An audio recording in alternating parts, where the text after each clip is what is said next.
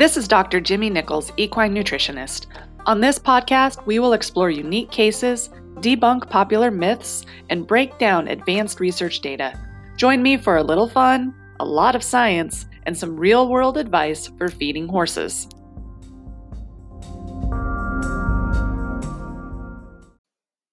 Hey, it's Dr. Jimmy. Welcome to this episode of the Feed Room Chemist. Today, we are going to talk about senior horse nutrition. I'm feeling extra qualified on this topic right now because I've got three horses who I all suspect are over 25 years old on my place right now. So I am in full swing uh, senior horse feeding mode right now. So I thought I would share with you guys some tips and tricks and um, just kind of general rules when it comes to feeding senior horses and the things that you need to look out for. Um, so I think the most important thing to consider when you're feeding a senior horse is making sure that you have uh, routine dental exams done. So um, senior horses, you know, I, a good rule of thumb for most horses is at least annually you should get their teeth evaluated.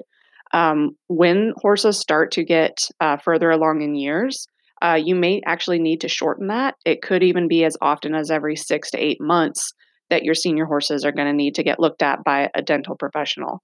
Um, the reason for this is horses have what is called what are called um, hypsodont teeth. So that basically just means that their teeth throughout their entire life continue to grow. So like humans have what we call bra- brachiodont teeth. That means that once our adult or permanent teeth come in, we have them for life. They don't grow anymore.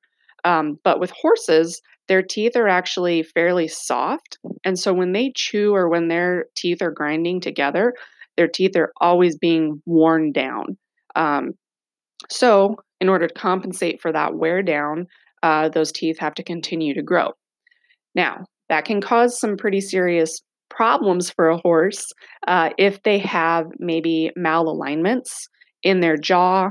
Um, there's there really are a series of things that um, horses deal with when it comes to, to dentistry. And you can't see that just by pulling their lips back.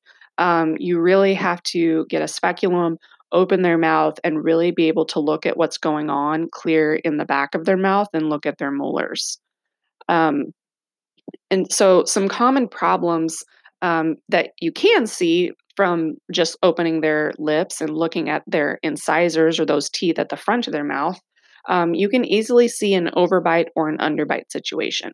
And if a horse has an overbite, meaning their top teeth are protruding a little bit farther uh, forward than their bottom teeth, uh, that sets them up actually to have hooks develop on the tops of their molars back in the back of their jaw. Um, because the bottom teeth and the top teeth, the molars are not lined up in perfect alignment. And so, like I said earlier, those teeth are continuing to grow or erupt and they're continuing to wear, get, wear down. So, if you have them offset just a little bit, if the top molars are pushed just a touch forward from the bottom molars, there's going to be an area on those top molars that will just continue to grow down and have nothing opposing it to grind it off. So that'll actually cause a really sharp point to develop on that top molar. Um, and if it's left uh, unaddressed, it can actually create a point that continues to grow until it pokes into the gums or the soft tissue of the bottom jaw um, where there's no tooth to, to oppose it. So that can actually become really, really painful for a horse. Um, in fact, it would it would be difficult if if you let it go long enough. Um, it would be difficult for that horse to completely close their mouth shut uh, without that top uh, tooth, that hook pointing into and poking the gums. Um, another example would be underbites. So, underbites um, can cause ramps to develop on the bottom molars. And same situation. Uh, if the bottom teeth are pushed forward, uh, there's nothing that's going to be opposing on the top tooth side.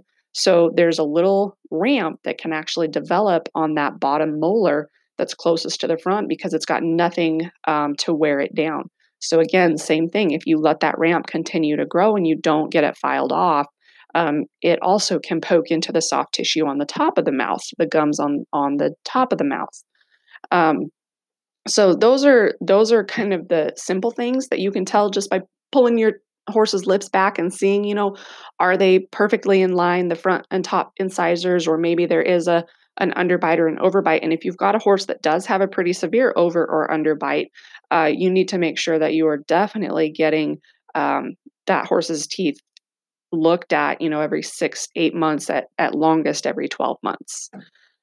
Um, now, there are other things that can certainly develop um, back in the molars, again, that you can't see unless you actually uh, get a speculum, open the mouth, pull the tongue, you know, to the side, get a flashlight in there and, and see what's going on. So, you know, you can actually have um, horses start to lose teeth. So, as I was talking, you know, we're talking seniors here. Horses only have so much tooth. And these days, horses are way outliving the life of their teeth. So there comes a point where they get to the end of tooth that they have available to grow, and they either lose the tooth or it gets completely worn off down to the gums, and that's all they're left with is just gums. So as teeth start to either have to be removed due to an in- infection or impaction or a fracture, um, you've got to make sure that that opposing tooth is continuing to get filed off appropriately. Um, again, so that it does not grow into the hole of the tooth that was either lost um, or had to be pulled. Um, another thing that can happen in those horses' mouths is called a wave or a stair step. So, if certain molars are growing faster than others, um, you can actually get kind of a stair step to happen in there. And that can be really dangerous because when horses chew, they don't open and close their mouths up and down like we do. When they chew, if you pay attention, they have a grinding side to side motion. So if you have molars in there that are all different heights, when that horse goes to grind in that circular motion, it can actually lock their jaw. So they can't get a full grind on their hay or their grain or whatever they're eating. Um, so that can actually lead to things like quidding. So, quidding um, is something that becomes really common in senior horses, and you'll notice it. Um, so, quidding basically is just where they try to, let's take hay for example, they're going to try to eat some grass hay or pasture out in the field, and they chew and they chew and they chew and they kind of ball it up into this you know, grass hay ball and then they spit it out. And the reason that they spit it out is because they can't get a solid grind on it to get the particle size broken down small enough where they feel comfortable swallowing it. Um, so if you go out into um, a senior horse's stall or paddock or pasture, uh, look closely on the ground. And if you do see little wads of hay or grass laying around, uh, that's a sign right there that you your horse is having a hard time uh, utilizing that forage. And so, if a horse is chewing forage but not swallowing it, they're not getting that nutrition. Uh, so that means you're going to have to start providing that horse some nutrition from a pellet, uh, pelleted feed like a fully fortified senior feed or alfalfa pellets, uh, rice bran. You know, there are a lot of different options that you can use um, to get some nutrition back into them. But just know that you're going to need to look for some um, high fiber sources because the horse is not able to utilize uh, that fiber from the hay or the pasture the way that they need to. Um, one thing that you can do is feed, um, if you can find a really good quality alfalfa, uh, the alfalfa leaves. So on a legume, those leaves are a little softer. They're a little bit easier for the horse to um, chew and and swallow. So a lot of times, senior horses will do better on alfalfa than they will on grass hays, um, just from a, a chewing standpoint. Um, on top of that, uh, legumes such as alfalfa or clover are also uh, much more nutrient dense. So they have uh, more calories, they have more protein, they have a better amino acid profile. Um, all of these things that really help that horse get a little bit more nutrition out of their diet. Now, the feeding program of a senior horse that has a full set of teeth and doesn't have any kind of compromised situation going on in their mouth, um, their diet really can can be the same as any normal horse. Um, just make sure that you have got a good quality forage, and then make sure that you're using either a feed or a diet balancer or some kind of um, product to help balance the vitamins and minerals that the forage lacks. Um, and then, of course, if if you need extra calories or protein, um, you can certainly pull in those, you know, extra fat sources um, or protein again from supplements or from a feed. Um, now, if a horse is missing teeth, or if they have very little tooth surface area left, uh, meaning they're basically a gummer, okay, uh, those horses are going to need a really special diet because they can't use forage, whether that's pasture, whether that's grass hay, or whether that's alfalfa. Um, they simply don't have um, the teeth in their mouth uh, to break it down or to grind it. So those horses are going to have to rely on a complete feed of some sort, um, particularly something that is easy to break down, um, something that can be wetted maybe with water and made into a mash. Um, I think it's important for people to remember that horses need to consume at a bare minimum one to one and a half percent of their body weight daily um, just to maintain body condition and and normal nutritional status. So to put that into perspective, um, for say a thousand pound horse, uh, if they have poor dental condition, um, they're going to need to eat 10 to 15 pounds per day of either a complete senior feed or of you know a, a mix of maybe uh, beet pulp, bran, alfalfa pellets, timothy pellets, etc. Um, but you need to get that that full bulk of up to 15 pounds per day in front of them.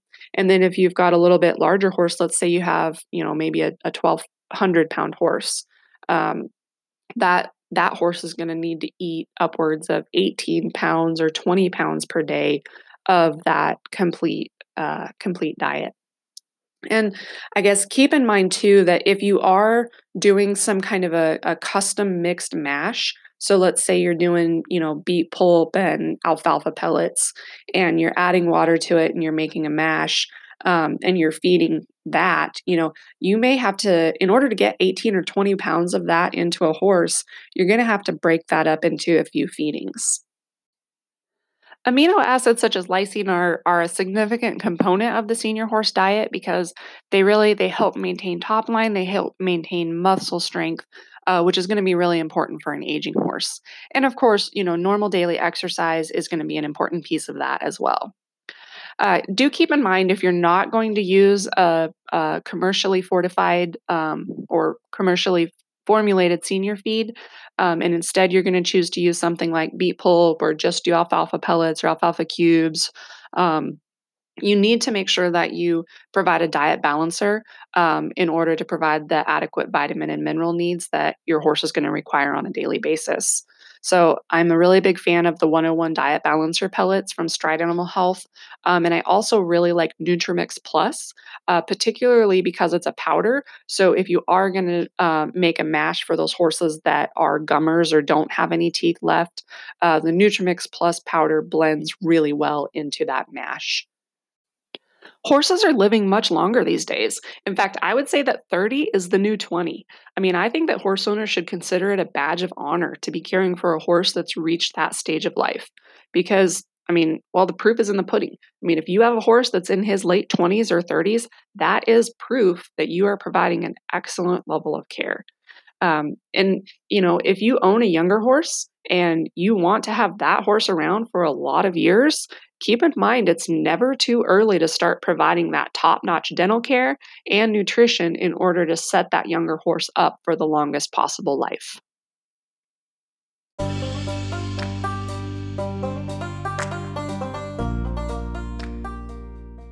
Thank you for listening to this episode of The Feed Room Chemist. If you like what you hear, be sure to share with your friends, post to social media, or give us a review. And as Winston Churchill used to say, no hour of life is wasted that is spent in the saddle. So go saddle up.